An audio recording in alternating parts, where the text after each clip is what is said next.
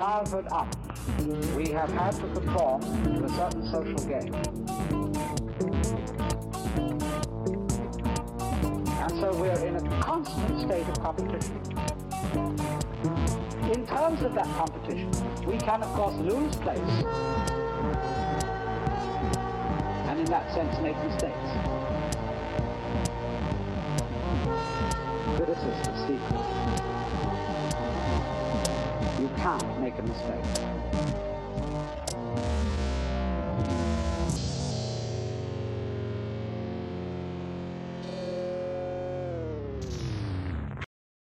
Welcome, everyone, to Friends of Failure, where we discuss the reality and necessity of failure. I am your host, Sam, and this is my co host, Megan. Heyo. And uh, today uh, we have a guest that I'm very excited to introduce. It's my good friend, uh, Tim. How you doing, buddy? And I'm good. Good to be here. Yeah, uh, we're excited to have you. You are our second guest, so Mhm. we we really appreciate you coming out today. And uh, you know, we we brought you here because you have a similar interest, you know, that we have, right? Of talking about failure uh, and our experiences with that. So I'm curious as to uh, what you're going to talk about today. Well, I mean, since you've given me kind of free reign to uh, hit that topic however I see fit, um, we're just going to run the gamut and I'm going to cover from A to Z. No, I'm kidding. I, we don't have time for. it's we gonna don't be a have five-hour episode. Yeah, back in Uh, 1974, I'd be like, wow, he wasn't even. Yeah, wow. there's not enough time for us to cover all of my many failures leading up to wherever I am right now in life. And uh, with so many to go, uh, it'd be fun to have predictions as well. But but no, I think um, you know, haven't thought about it. I've got a very eclectic background in um, business and entrepreneurship and my own personal many facets of, of education and then also having been a public educator and so for me is you know my story of failure is definitely a personal topic and one that i guess if i'm going to address it i'm going to address it from a business standpoint and how i brought it into the classroom and then ultimately how i exited the classroom setting all partly because of that topic so how's that sound no, it sounds like you were a teacher, i was a I was 11, 11 years 11 years a yeah. failed teacher. No. Oh wow, it didn't work out.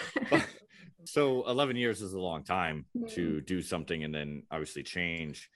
You know, uh, I guess I, I should have said this before I let you do your spiel, which was beautiful, by the way. Tim and I have known each other since 2008, 2009. I guess it'd be 2008. Um, Like that, so we've yeah. known, yeah, we've known each other for a while. Uh, I left for a while, came back, but we've been really good friends ever since I guess we met really. Uh, so I, I did get to kind of be a part of when you were teaching. And I remember the time you told me you became a teacher. Uh, and I do think you should preface a little bit of what led you to becoming a teacher. But, you know, I, I had left and he gave me a call and it was kind of a, Hey, how have you been doing? You know, you made it through your intro training and he was just literally checking in on me. And I asked the question of, man, I'm, you know, Hey, I appreciate it. How have you been doing? He's like, I'm a teacher wow. And it blew my mind. And 'cause you're I- like, I- what? yeah, I was like, how did he get to this point? And I, I, had, I hadn't seen him in what six, seven months. It was something around that that range. and he was just like, hey, man, I'm gonna flip the switch. But I've learned that you know you're you you do what you want, like, and what feels right. So uh, I think I think the question I would like to ask you is, how did you end up, you know, getting to the point of becoming a teacher? That is a hell of a question. it, it's you know I didn't I didn't start out life going man I want to be a teacher I want to make my life miserable for eight hours a day There it is. five days a week. I mean sure I've got weekends and summers off but uh, and holidays but man I really want kids to disrespect me for a living. Mm, I did it wasn't something that I set out in life to do and I met many people even in college who are like I'm going to be a teacher. I'm like why would you ever do that? And so so that's you know just to kind of give you an idea that that's not where I started out. I didn't go to school for that. It wasn't what I was trying to do. Um but I will you know to shorten the story I market crash of 08 okay I had my own business I was running in partnership with another guy who had really founded the business. And I won't go into details of that, but I will say it was my first entrepreneur experience. And as far as failure goes, it was a big one. I lost a good chunk of money in what I invested to get my business up and running. I didn't have any paperwork that protected me and my interests and my money in that business. And ultimately, when that guy up and just kind of uh, disappeared, if you will, and and took the business with him, and over some really weird situations. I mean, I realized I was kind of up a creek. But then you also had 2008 market crash. And so that was just a financial blow to everybody. And i'm you know, here I am fairly fresh out of college and, you know, highly educated and couldn't hardly get a job to uh to to pay the bills. So I was told my wife, I said, look, you know, if uh if you're down, I could sign up for the military and you know do that for four years till this whole thing blows over and get some more skills and come back to the workforce. And so that's what I looked to do. And I took the ASVAB. I made like a 94 on the ASVAB. And I couldn't do the Air Force because I was too old at the time. I wasn't going to do the Marines. No, no disrespect, Sam, but uh, mm-hmm. I was it's all for, good. like I was going to go Air Force because I was like, hey, you know, a lot of stuff in the Air Force can transfer out into the job world when I'm done. And uh, but again, I was too old. So then I was looking at the Army, and here I am with a 94 on the ASVAB and thinking I could just pick whatever MOS I wanted.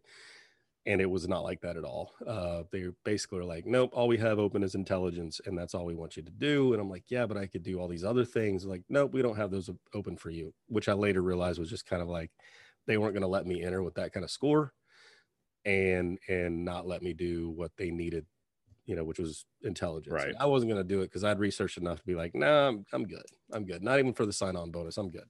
And so uh, ultimately walked away from that going, what the hell am I going to do? Yeah. And my wife was like, you know, what is it that you love the most about everything you've ever done?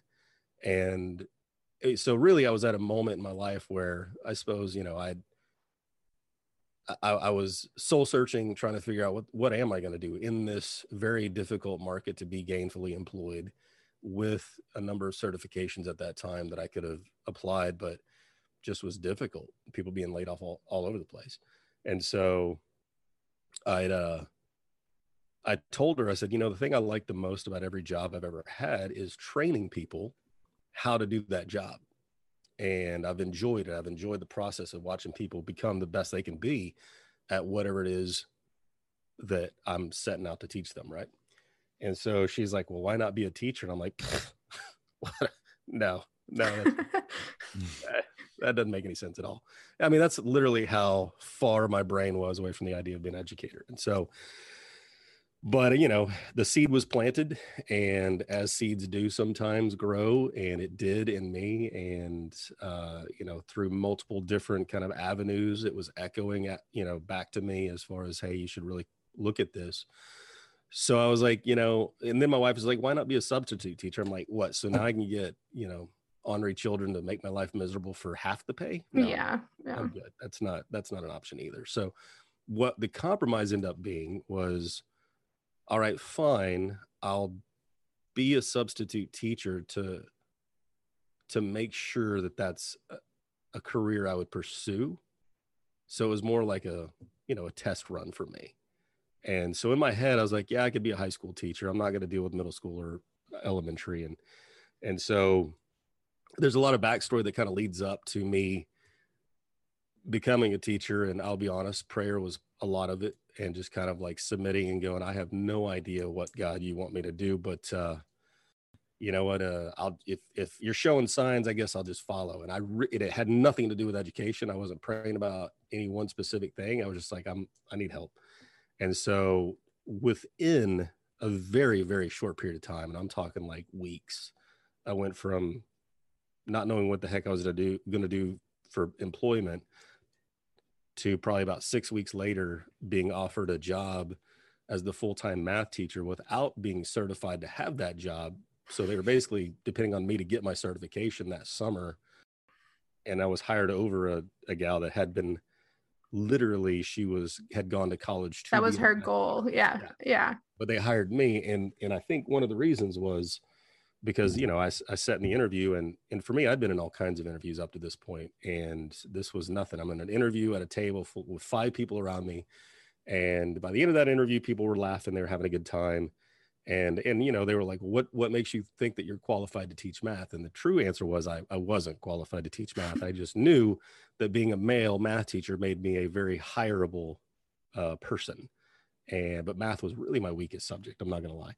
And so um, but this is probably standard for my approach in life is like just because I'm weak at it doesn't mean I'm not gonna try, right? Or get And- better.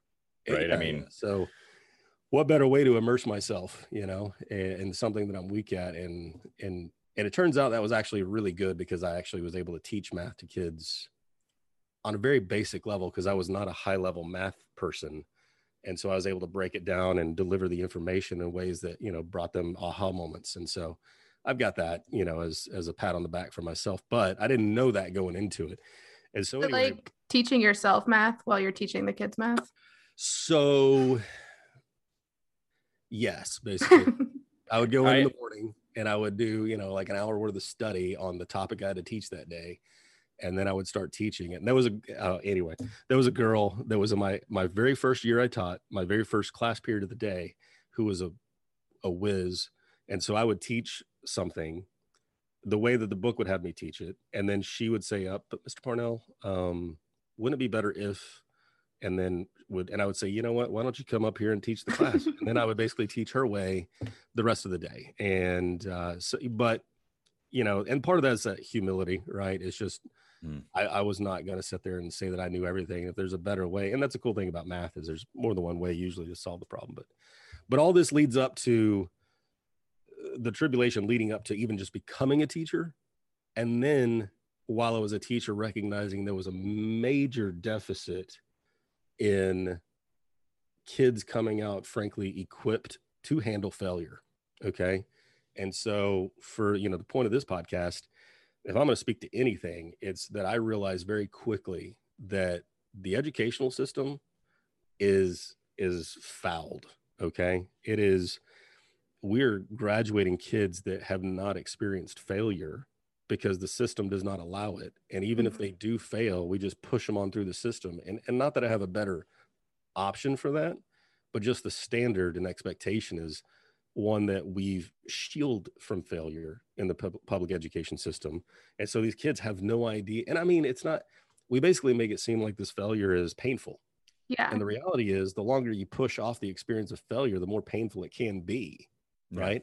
But if you're just, if it's just part of life and it's taught in that, hey, this is learning is, is failing and failing is learning. Right. And that's, so at one point in 11 years, it took me probably my first five before I would really my first and second days of class for all my students i would just i would talk about failure and i would just i would just take a poll like who in here is afraid of failing and inevitably you know nine out of ten kids are afraid of failing. And i'm like why? Why are you afraid of failing?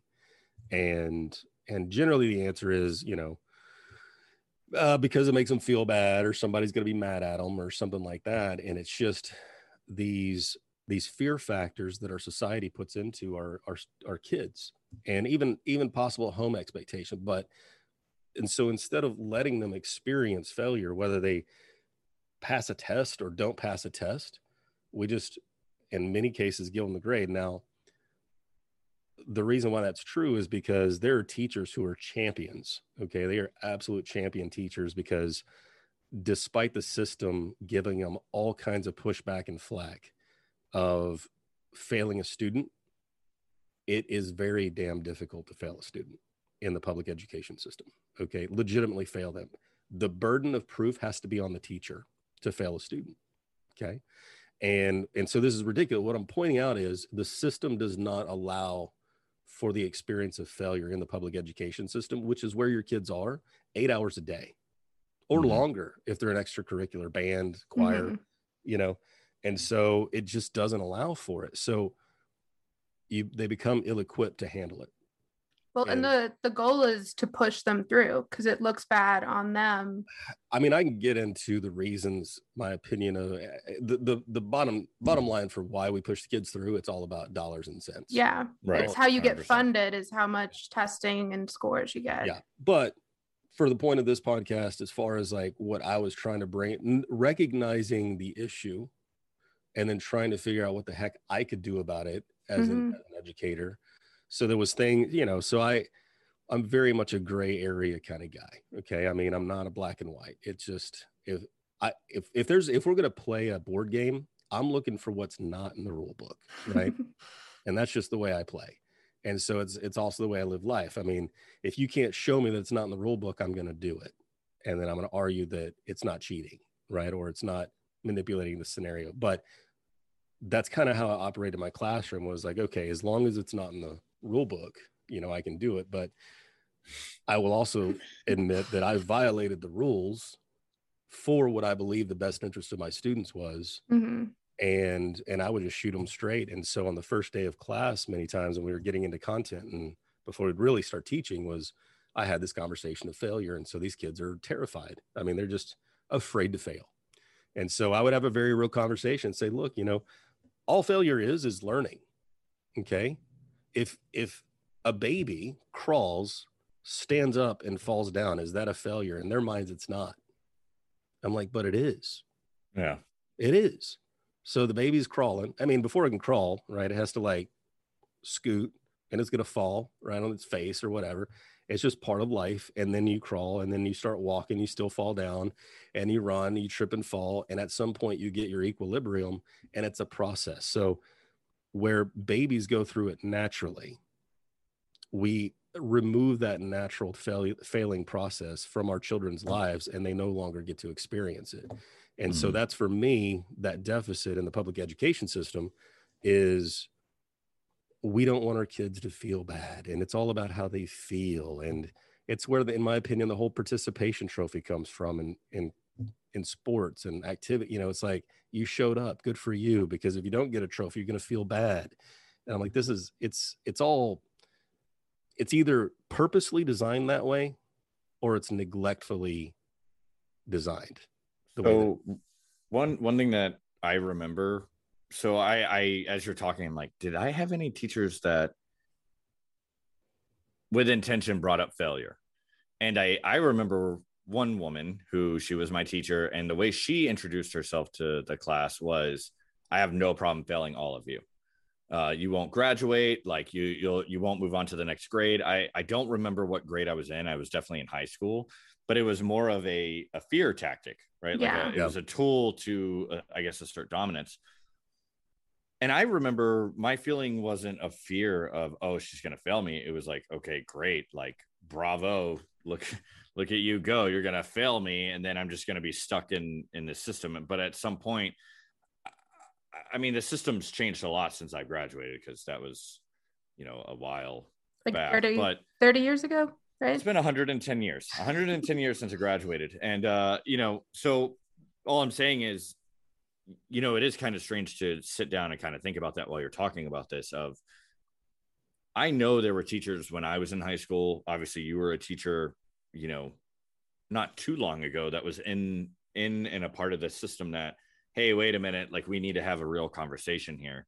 Uh, but i do find it strange that you know it's like hey so we're gonna we're gonna be working together for you know this next couple of semesters. By the way i have no problem like destroying your life or what you perceive would be like destroying your life. Where i mean i felt classes right? Like i had to Yeah. redo things and you know i wasn't proud of it. And it was you know it was almost presented as like you should be shame shameful for it.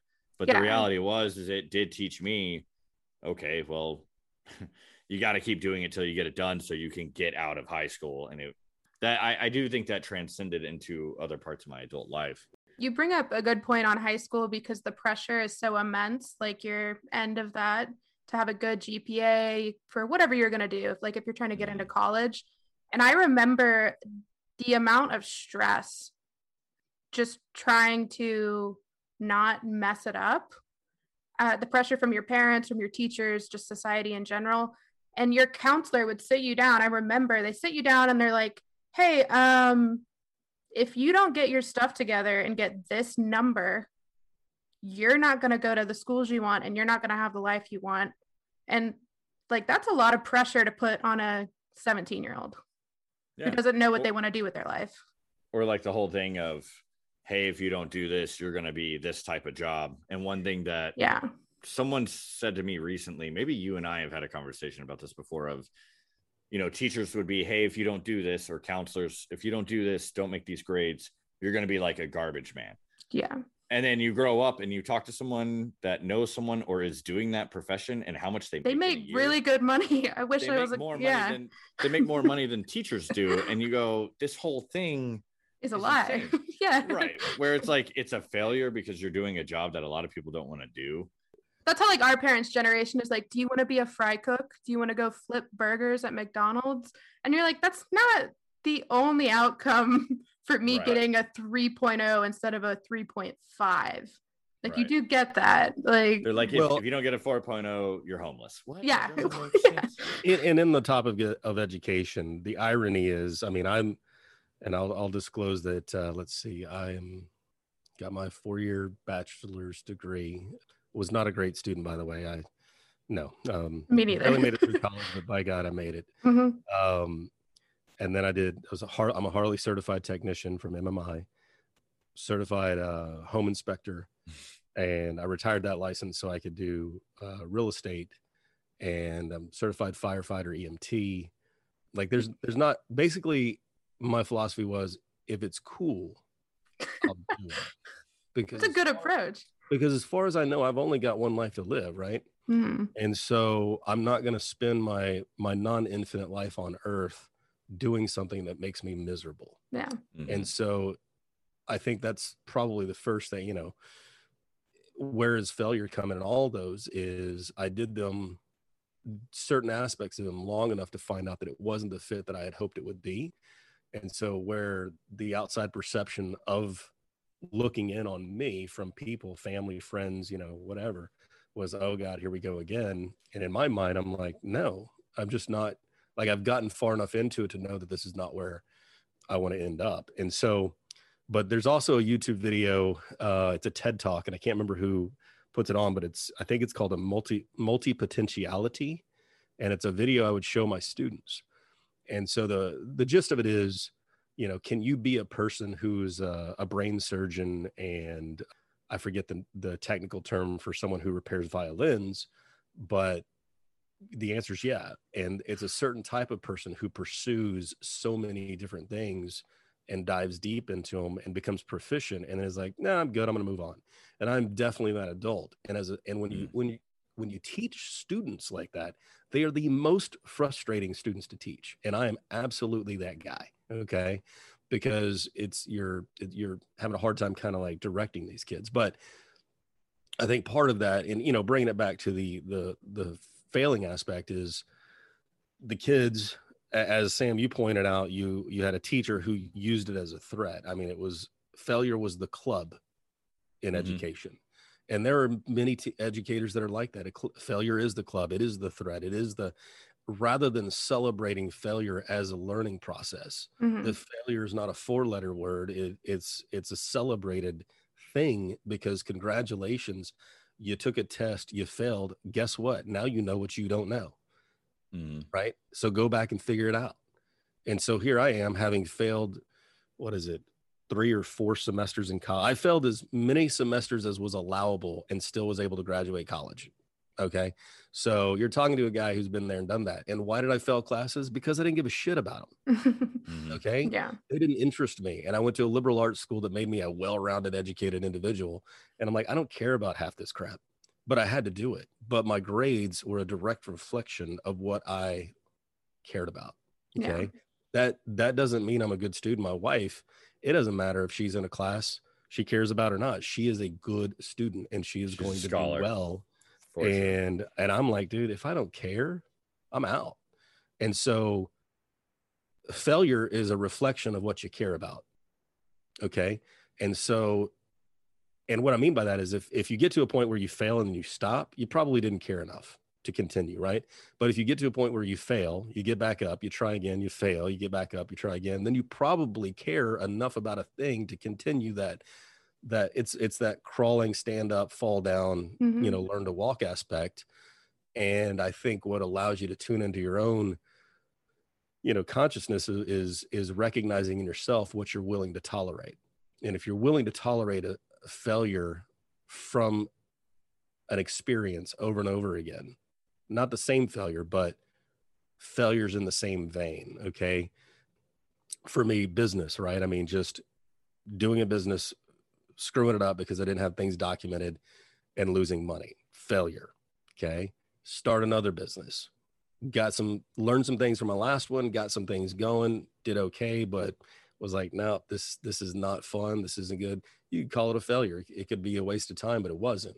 That's like mm-hmm. saying, that's like saying that any relationship you've ever had prior to the one that you're in now are all failures, right? They're not. I mean, they are because they ended. But it's not a bad thing. But it's not a bad thing. You learn yeah. something from each and every one of those that you're willing to tolerate or not tolerate in the next one. And that's all it is. And yet somehow we've we put this mystique and this negativity aspect on failing that's just it's it's crippling our kids. It's vilified into this like horrible yeah. thing you can't recover from. Exactly. And yeah. I'm like, dude, no, this is and so as an educator, I mean, if I, you know, if I'm if I admit that I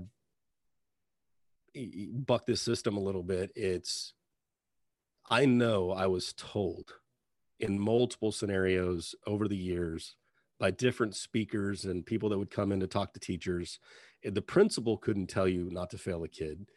They would make your life hell if you did, you know, depending on the scenario. And I've had principals that did and some that didn't. But like I said, the burden of proof was on the educator. And I'm like, well, how do you have proof when the kid didn't do anything? There is no proof because mm-hmm. there's nothing done. So now what I've got to document to the fact, like, here's a whole bunch of papers with their name on it or no name, but this is what I handed to them and they didn't do it. So isn't that documentation a failure?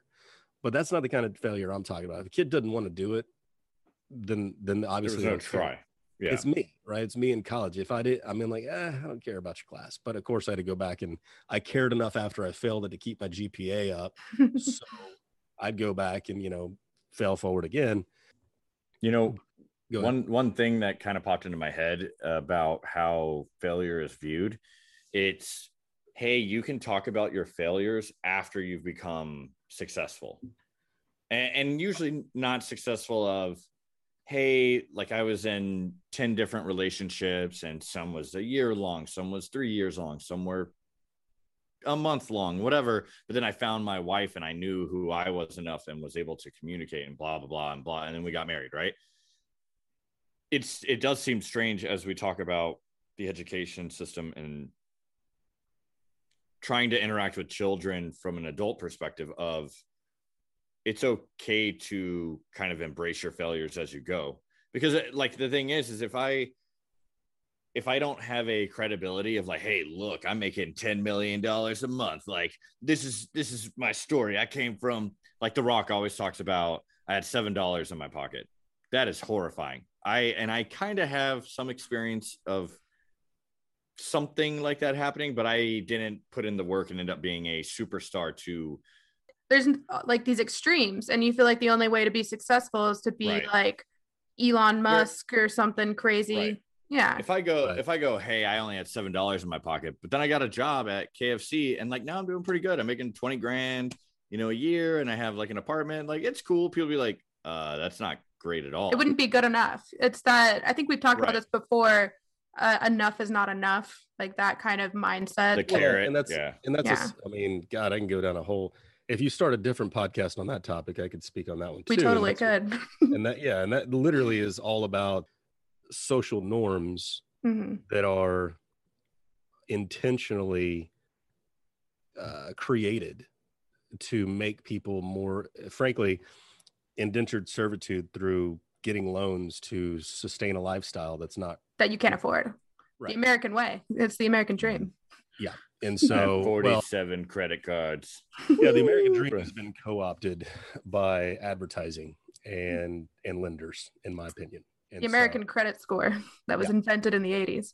So that that's a whole different bag of chips we can oh yeah somewhere else. But and that one is definitely designed to fail and not in a good way. Mm. Um but but yeah, so this is so this is where I come back is is you know, as an educator, I've got these students. So we talk about, hey, failing is absolutely part of the learning process. And if you are not failing, you are not trying. If you're not trying, you're not learning. If you're not learning, you're not failing.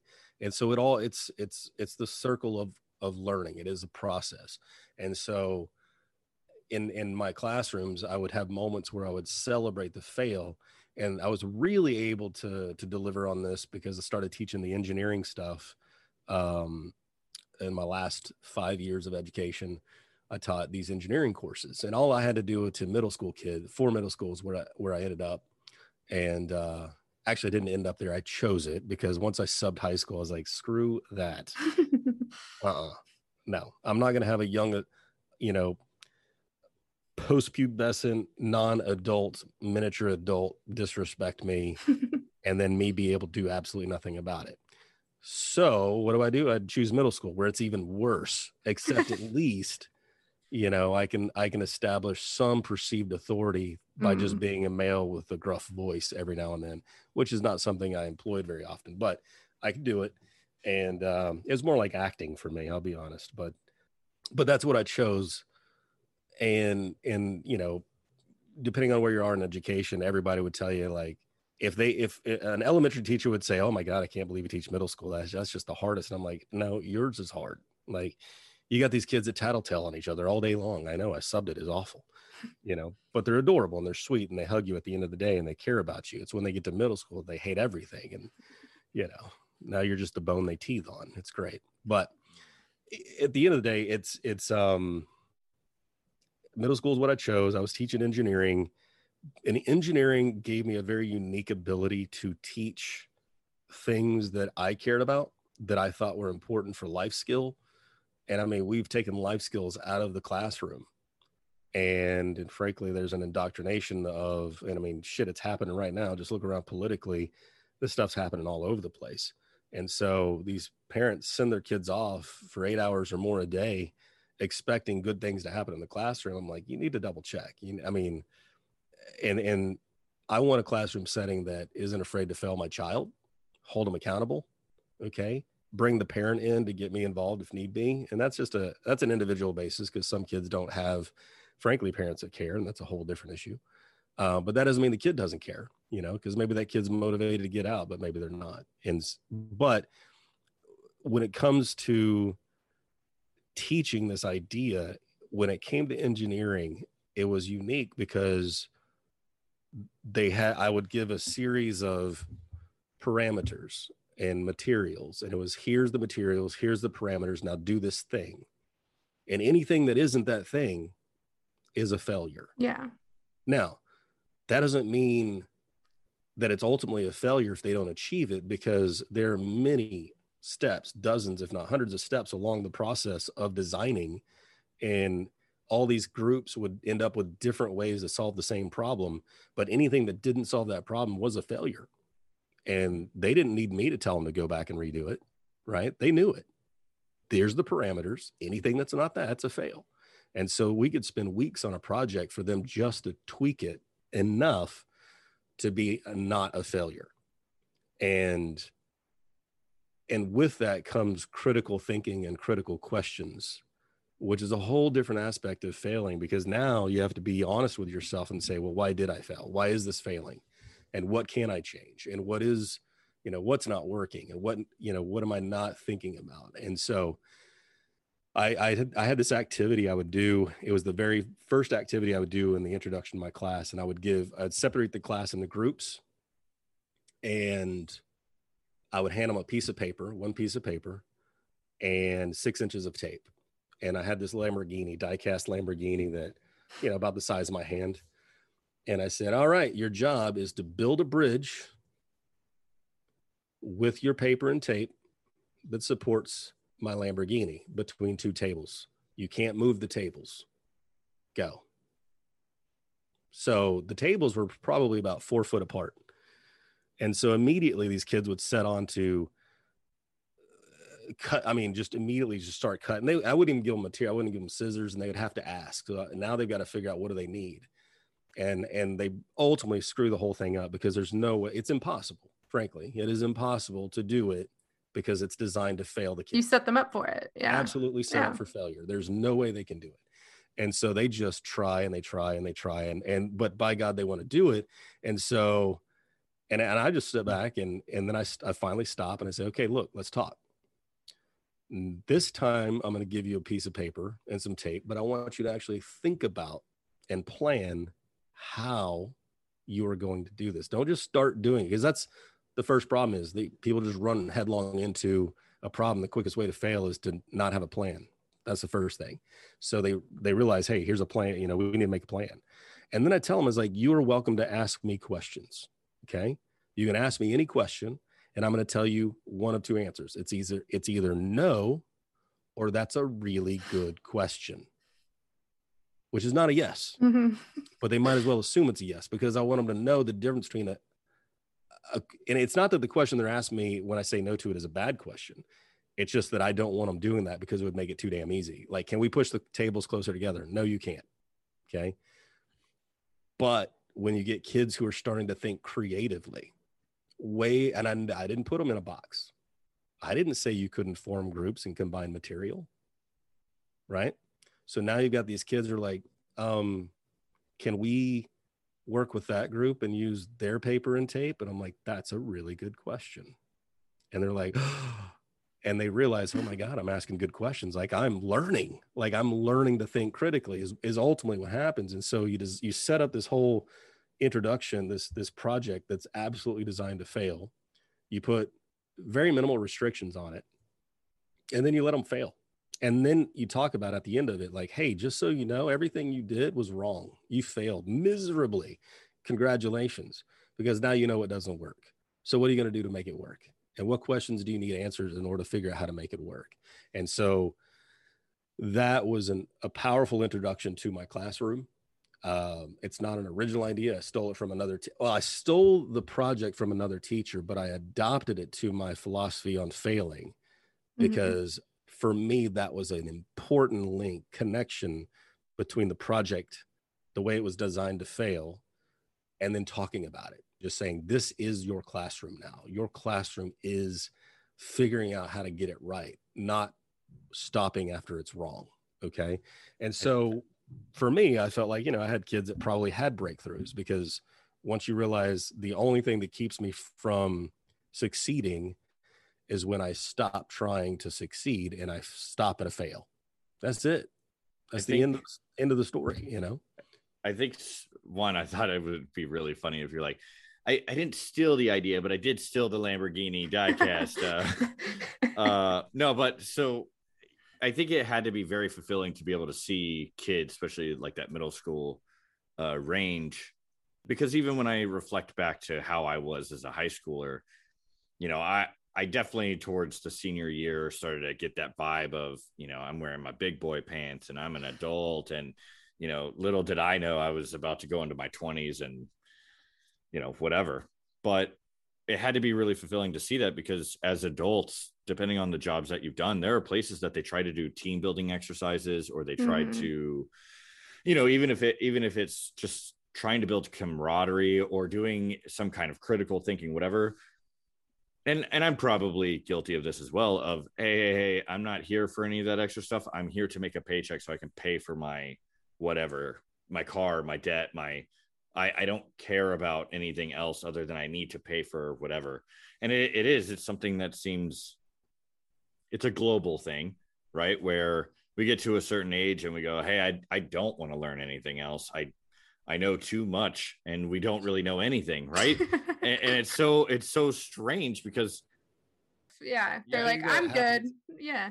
I think that happens think, right about the middle school age, uh, is my experience. right around eighth grade. Everything. I don't need to know anymore. This is stupid. That's that's yeah. my I graduated eighth grade and it was over. I was done. And uh, I don't know why people keep trying to teach me stuff. I, I'm I signed the paper. I said I was done, you know. But I I also know that one thing you've kind of instigated in my thought process as you're talking is there was a certain point in my life where okay i'm growing up and it's my teacher's job it's my parents job it's everyone else's job to teach me and make sure that i'm capable and growing as a person and then you get into maybe your 20s 30s it there isn't like an age limit of when you figure this out but at some point you have to figure out oh god like this whole entire time even when i was a kid it was my responsibility to be absorbing and learning yeah. and asking questions and self responsibility is something we all have either done before or seen other people push away. It not my problem, not my job. I don't get paid to do that, and, and it's like, well, Mm-hmm. no one else is going to do it for you, right? I mean, you could sit here and talk till you're blue, but if I'm glazed over and you know, dr- You're like, I don't need this information. Right. I am like, good. I uh I read a book in third grade. Get out of here, you know. And I haven't read since. oh, oh, man. What I was gonna add on is I just think it's interesting because for me, my parents, their style was you're gonna learn from your own mistakes, good or bad, and some were really bad.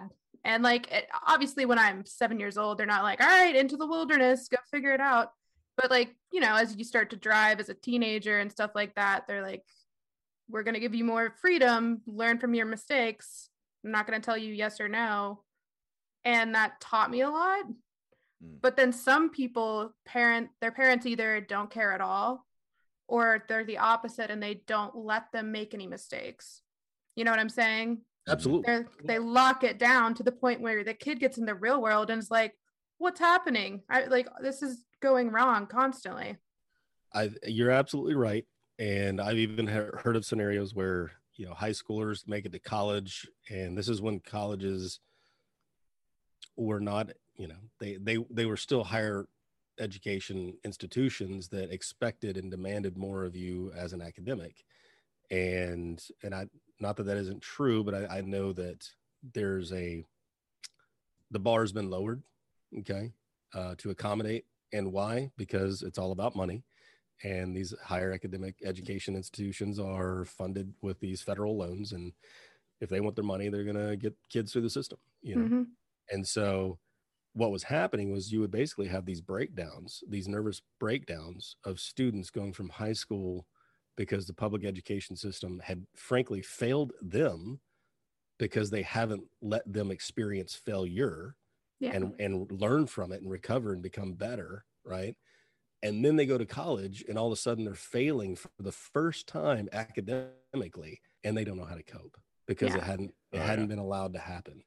And so that's why I say, I mean, the r- real champion teachers out there are the ones who, in spite of the system telling them, you know, whether they the system says directly or indirectly not to fail a kid, they're still doing it because it's a necessary learning process, but they're taking massive flack for it. It's just a very unfortunate scenario that that's that's the system that we've you know allowed to to exist for our kids, and that's because it's unchecked and it's it's federal. Um, Napoleon Hill in his book Think and Grow Rich, one of the lines that stuck out to me because I was reading that while I was an educator.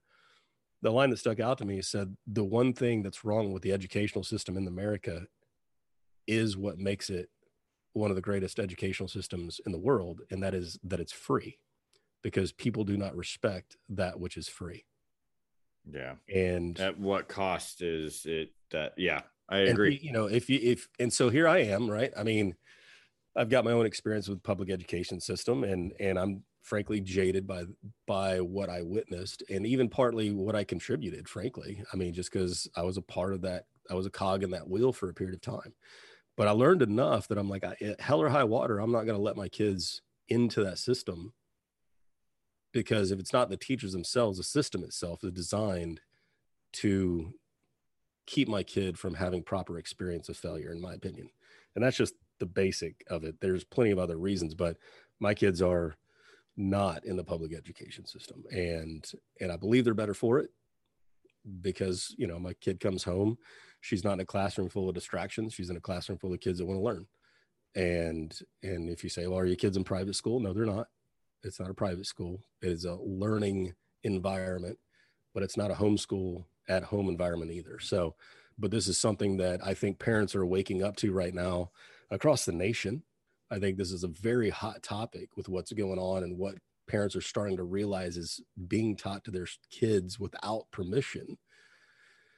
And parents are starting to look for alternatives to the public ed system.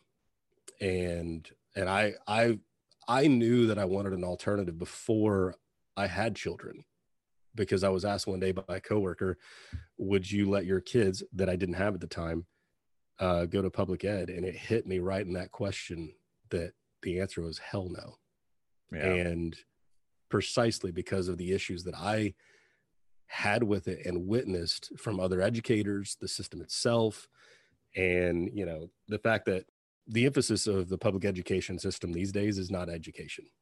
It's just not. And so and it's and and so when we're getting into the question of failure, I mean f- friends of failure is one where we embrace it because it's a necessary aspect of learning and moving forward and growing.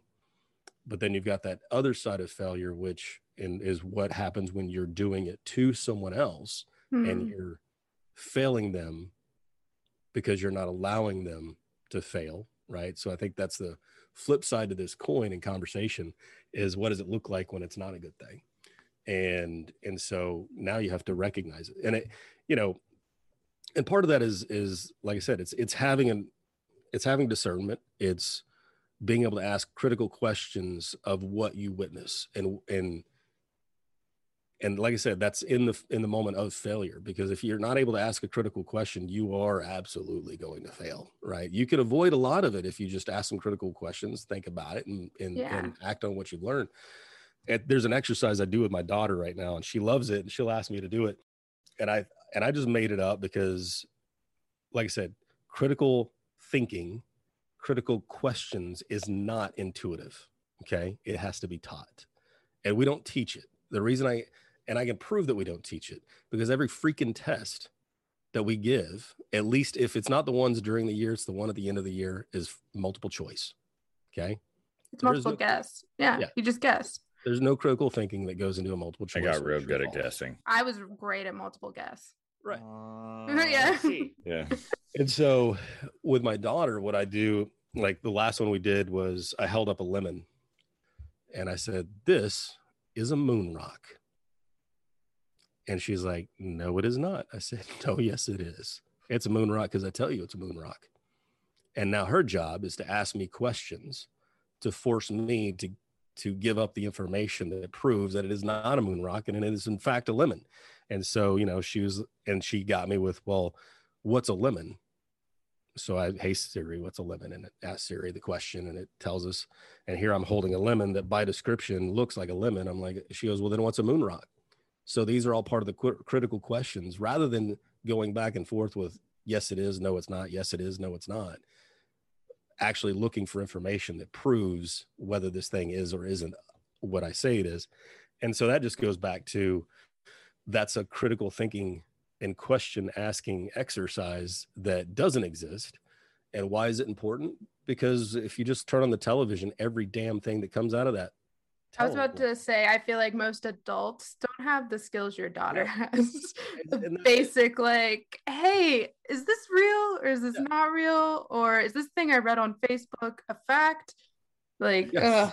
I was just gonna say on literally on top of that with social media, I I know that all of us for the most part have watched social media from its kind of birth and what it's become. I mean, even in the last four years, how violently it can change. I mean, just so quickly. And there are people that their lunch break, the first thing they do when they wake up, they're at the gym, they're sitting at home eating dinner, they're like with a group of friends and they're just looking at TikTok or they're just looking at Instagram. And I have no problem with that. Do you? What worries me is that there's so much being ingested Yeah. and there are people who are getting factual information and it's from memes. There, there's no question. And, and, and I mean, it's crazy because I, I, I, I've seen it. all I can Have think of is Water it? Boy. Like, my mama said, and that's like what Mama said. my, Yeah. my, Yeah. my mama said. Yeah, there'd be like there'd be like a meme, and I would even sit there and go, "Wait a minute!" Like, yeah. my brain went, "Oh, okay, so that's a fact." Why is it a fact? Just because you're just a it- like, there's so much assuming now. Yeah. Uh, God, it freaks me out a little bit.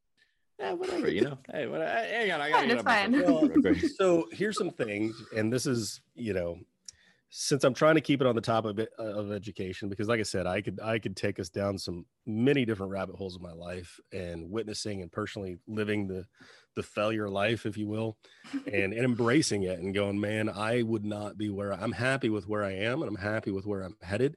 Because I can look back and be like, oh, I felt big time right there, and I felt big there, and I felt big there, and I either learned from it, picked up, and moved on, or I I said, you know what, I'm not like I've learned enough from this failure that I'm not going to pursue this because this isn't what I want, and but where I am right now, very happy with it, and also looking to the future and going, the things that I'm putting into place for my future and for my family's future are direct results of my past experience. And so I can think myself, my past himself, hey, good on you, right? And do I have regrets? Absolutely. I'm human. I've got Mhm. regrets. But, you know, you have to forgive yourself and move on. But you also have to embrace those growing pains, which are, you know, also failing failing pains and and go, what am I going to learn from this? So that when I move forward, you know, I, I would say some of the most unsuccessful people are ones who have very little experience failing. And I would say the most successful people are the ones who failed a shitload. and they're okay with failing. That's the Oh, difference. because i know people who failed and then it's like they give up and their their life is just like i guess i'll sit here at this level forever. And yeah and so it. here's the thing. There's a couple books that i would recommend on the topics right? And so one of them is ego is the enemy by ryan holiday. And the rundown on that book is i mean the title kind of explains it all but it's what failing does is it bruises the ego and bruising the ego prevents you from wanting to fail so you get crippled in this fear of failing. Okay? Mhm. and that's kind of the book but it's it's a personal account and just how deep that can go and where that can really affect things and his own personal testimony to it and things and that you know personal exercise you can do to kind of get out of that funk if you will. And the other book that i recommend on the topic is failing forward john maxwell i believe. And again you know self-explanatory topic which is failing forward. Like basically the idea is you cannot fail fast the faster you fail the quicker you will be successful. Okay? Yeah. And and so in business i mean if you're like i'm going to do this thing then you better damn do it as quickly as you can so you can find out that it works or not. And if it doesn't work then you adjust pivot and move forward right? Or you find out what didn't work about it and so you keep moving or you know adjust and move forward. But that's that's kind of the idea of that book. And so those are big ones. And i mean i had read so i went through all of college. I went through all of high school and college i bet i read from cover to cover three books Yeah. all Well- of college Guilty. all of college i read three books okay and and and i didn't know this about myself until i became a teacher but one of the reasons i hated reading was i was dys- i was dyslexic and i just i i i'm a slow reader and i hate that about myself so i've learned to cope with it but audiobooks have certainly been revolutionary i love for me. audiobooks and it's good because i'm technically illiterate so you know. Right so well you know uh, you're probably you're a product of the public education system sweetheart. I can read a little. Oh. i went to school in texas so it's just like a given. Uh, that's funny. I- so I I have to bring this up because you you instigated another thought of somebody said it before and somebody else will say it and hundreds of people have probably said it but if you're going to do something don't half-ass it right? Yeah. and the whole point of that is is if you go full i am 100% into this. I think it, it it's that example of you will fail faster. And if you if you do care you'll get back up and go okay what's the critical thinking question? I'm going to do it again right? And i think you know from personal experience there are things that i've half-assed and i failed and went well uh, you know it's not for me. And it's like you didn't even you didn't even really try right? You only halfway tried or 75% tried and it, it kind of makes me laugh because you know i said my little piece a second ago about social media and i was like you know i'm i'm just like everyone else. And so now my brain's going oh god i need an app that can like help me practice critical thinking. Maybe i should do maybe i should do sudoku. And they're like what is that going to do for critical thinking? I'm like i don't know but doesn't that make me seem smarter? And they're like we're not trying to seem smarter. We need to be smarter um So I'm sure I'm going to go into some kind of mental crisis right after we Probably. this. That's normally Yeah. how these end is Sam cries for 30 minutes after the it happens, man. Yeah. I'll give you oh shit. god. Oh god. How, how do I Well, critically I'm think? gonna, I don't finish, I'm gonna finish my my point on the not reading before people are like, God, this guy's an idiot. He never read a book. Um, Maybe we should so- discredit everything he just said. so I mean, I, I had to write enough good papers in college to make my way through, which means you can bullshit your way through college. That's Mhm. one reality, which I did, and that's not the person I. I don't want to be a bullshitter, but I know how to get through things, but not you know at the highest level. But the what what happened to me where I started realizing, you know, when you're learning about yourself, and I mean, I'm talking, I was this is like I'm 30, 37 years old at the time that I was, or yeah, about that. When I when something's flipped inside of me through all the experience I had leading up to this point, and I've something flipped inside of me where I was like, I have to consume all the information in the world on these topics. And so it was all business and self-help and you know, personal growth and mindset. And and I read in about 18 months, I went through about 70 books. So I 10xed the number of books I'd probably really read from cover to cover in my life in 18 months Mhm. because it mattered to me Mhm. and I finally had hit a place in my life where I was like, I know where I'm going. I know what I want to accomplish. And there's a bunch of information out there in these nicely packaged, you know, binded books that I can access because someone took the time to put their knowledge into a nice tight package and allow me to purchase it for pennies, frankly, for what the knowledge is really worth. And, you know, I can sit here and tell you that there's, I could, I could read books cover to cover or listen to them on audio and sometimes you know i'd be going through two or three books at a time and one line from the book would change my life. And Mhm. one in particular that i got was when it comes to failing this one kind of hit me because it was like well it, it- the line was literally I, I think it was a book it might have been a podcast but the line basically went something like this. It was like hire your liabilities okay? So as a business person when that hit me it was like hire my liabilities. That means if I suck at a thing, I should hire somebody that's better than me at it. Get out of town. And so that elevated my personal business to like a whole different level because where I was dwelling on things that I sucked at because, you know, that it wasn't, it was partly a fear of failing, right? It was the fear of knowing that I sucked at a thing that was crippling my own growth in my own business.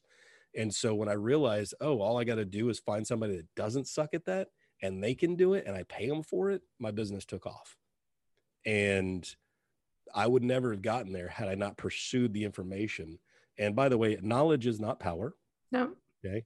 Applied knowledge is power.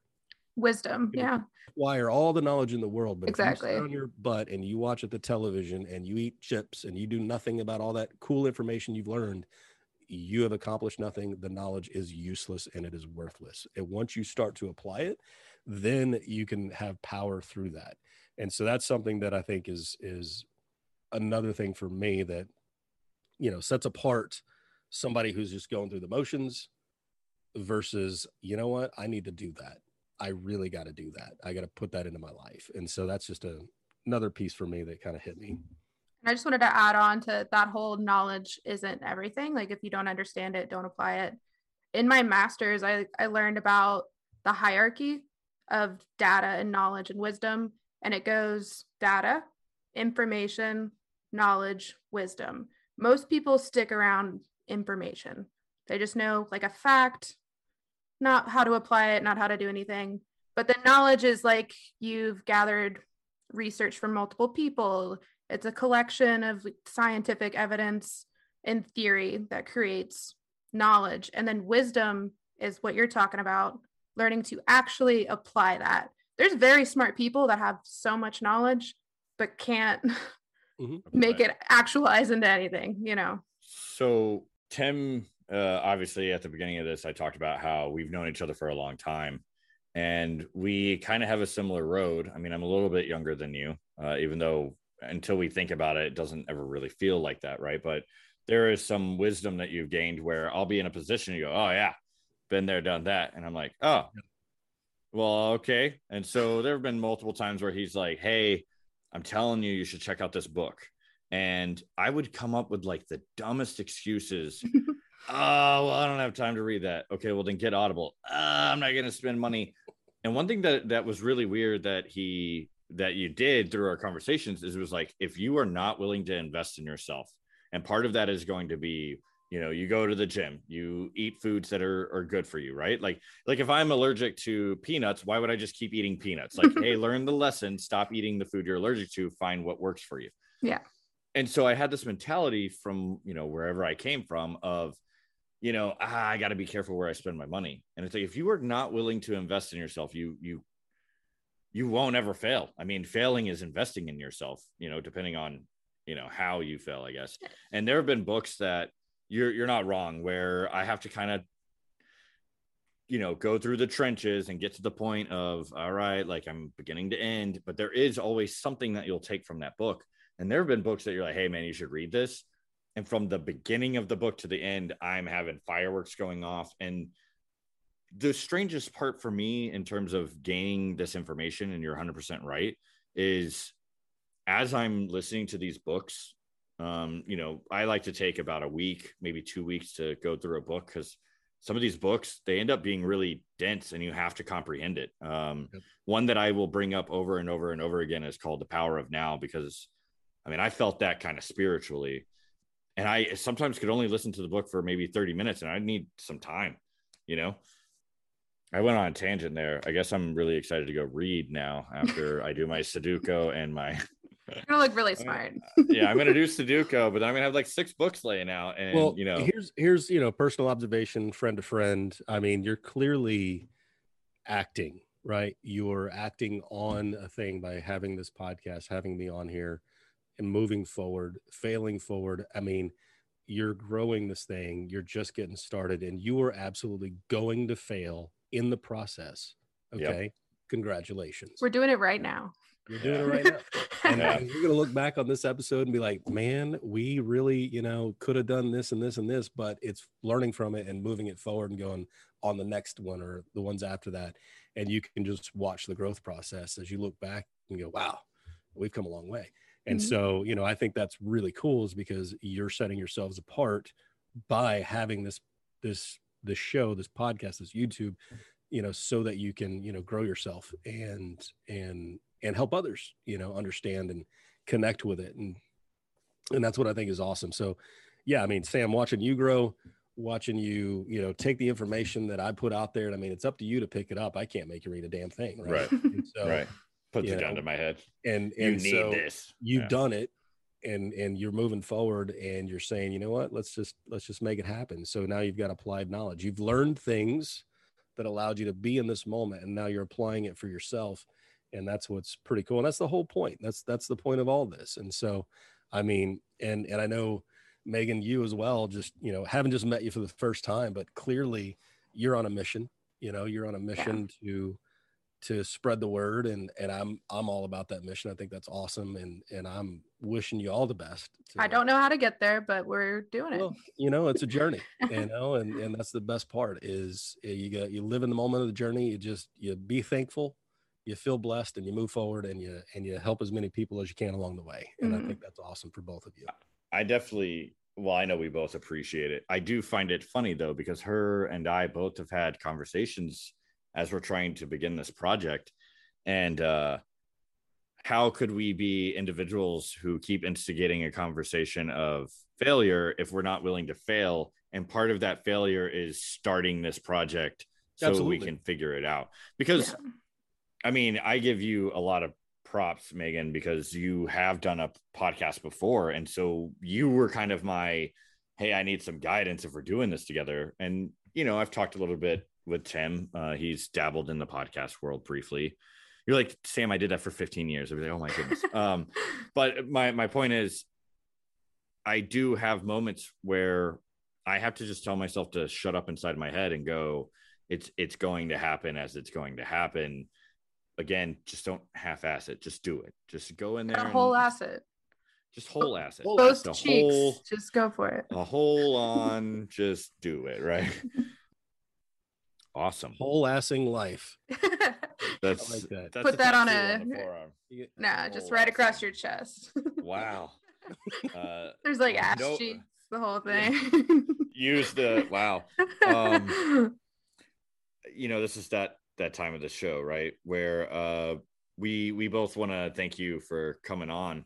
I do want to give you the opportunity of is there anything that you would like to leave us with uh or any final thoughts? Uh, you could literally beatbox us out if you wanted to. Please don't do that. Uh, no pressure. No, Right. I, w- I would just say this: if I'm, if I'm, you know, if there's a listener out there who's hearing this and they're, they're having that little pondered moment inside themselves, going like, "I think this is me," and whatever. And if I was looking at you face to face and I could say something to you to like try and spur you forward, it would, it literally would be, "What the hell do you have to lose?" mhm. right? What do you have to lose? I mean, the experience. You have more to lose by not pursuing that thing that you feel like eludes you. And frankly, whatever it is that you're afraid of is exactly what you should pursue so that you can conquer the fear, feel better about yourself, and move the forward. Okay. And that is, in my opinion, what it really boils down to is people are afraid to move forward and grow themselves because they're afraid of something that they have made up in their own heads. And so you have no idea what the outcome is. So don't be afraid. Be willing to fail, learn from it, and move forward. And that way, when you're on your deathbed, you are not having regrets about all the things you could and should have done. So if people ask me, well, why do you have so many certifications and so much, you know, life experience and yada yada? It's because I don't want to die saying I wish I had done this thing. Mhm. And and that's I, I I don't have a problem with admitting that. And it's led me to where I am now. And I'm pretty darn happy with it. And I hope to educate my own children on their own journey. And, and I hope that they can grow in their That's own awesome. That's a great takeaway. And now I'm just picturing two tattoos, and one is whole ass life, and the other is no regrets. And they're like right next to each other. Yeah, and they're just very well kind of orchestrated and applied. I'll buy that t-shirt. I'll get that on your show. All right. I'll be the first. We, one. yeah, we need an artist to do that one. It, Oh, it has it. potential. Right on. Okay, that's what I'm talking about. Yeah. That's the thing. That's the whole the whole thing. I'm sure somewhere in there we're cutting it off. I get it. Right. Oh, we're not done yet. Oh, we're not done yet. We go. getting started We're moving. It's happening, people. This is a false start. So we'll we'll just start to wrap up the show and do our normal thing. So we're on all socials under Friends of Failure. You can find the the link in our bio. I'll just do you know that Gen Z thing link in the bio down below. And then this is YouTube. You can find us on iTunes, Spotify, whatever medium you like. But our favorite thing to call out and what we really want to focus on right now is we want to hear your failure stories. So you can email those at friends of failure podcast at gmail.com or you can call us. And we still don't know if it's the right number. So we're just going to keep giving it out uh, at 916 304 3545. And just leave us a little voicemail. Uh, tell us a funny story or a, a lesson, a learning moment, whatever you want. I do think I, I'm gonna call that number and probably end up talking to some sweet old lady or maybe like a really angry old anybody. And they'll be like, I don't know what you did, but ever since two weeks ago or four weeks ago, it's been nonstop. People calling me about things that they failed on. I, I don't, what am I supposed to do with this information? We're to get Uh, sued for giving out a phone number on a public. How could you do this to that person? Right. The last thing, of course, we want to leave you with today is uh, just to remember one thing, and that's life is happening for you, not to you. Uh, so go out there and fail. And then, Tim, you Yes. can beatbox us out. He's Uh, like, absolutely not.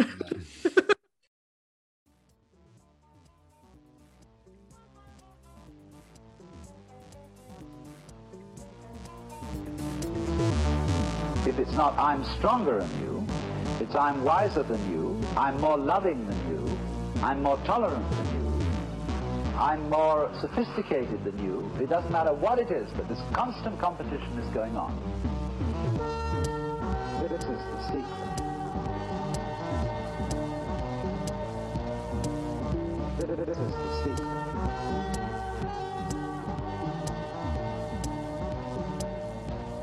You can't make a mistake. As humans, we're naturally driven by the search for better. But when it comes to hiring, the best way to search for a candidate isn't to search at all. Don't search, match with Indeed. When I was looking to hire someone, it was so slow and overwhelming. I wish I had used Indeed. If you need to hire, you need Indeed. Indeed is your matching and hiring platform with over 350 million global monthly visitors, according to Indeed data, and a matching engine that helps you find quality candidates fast. Ditch the busy work. Use Indeed for scheduling, screening, and messaging so you can connect with candidates faster. And Indeed doesn't just help you hire faster. 93% of employers agree Indeed delivers the highest quality matches compared to other job sites, according to a recent Indeed survey. And listeners of this show will get a $75 sponsored job credit to get your jobs more visibility at Indeed.com slash podcast. That's Indeed.com slash podcast. Terms and conditions apply.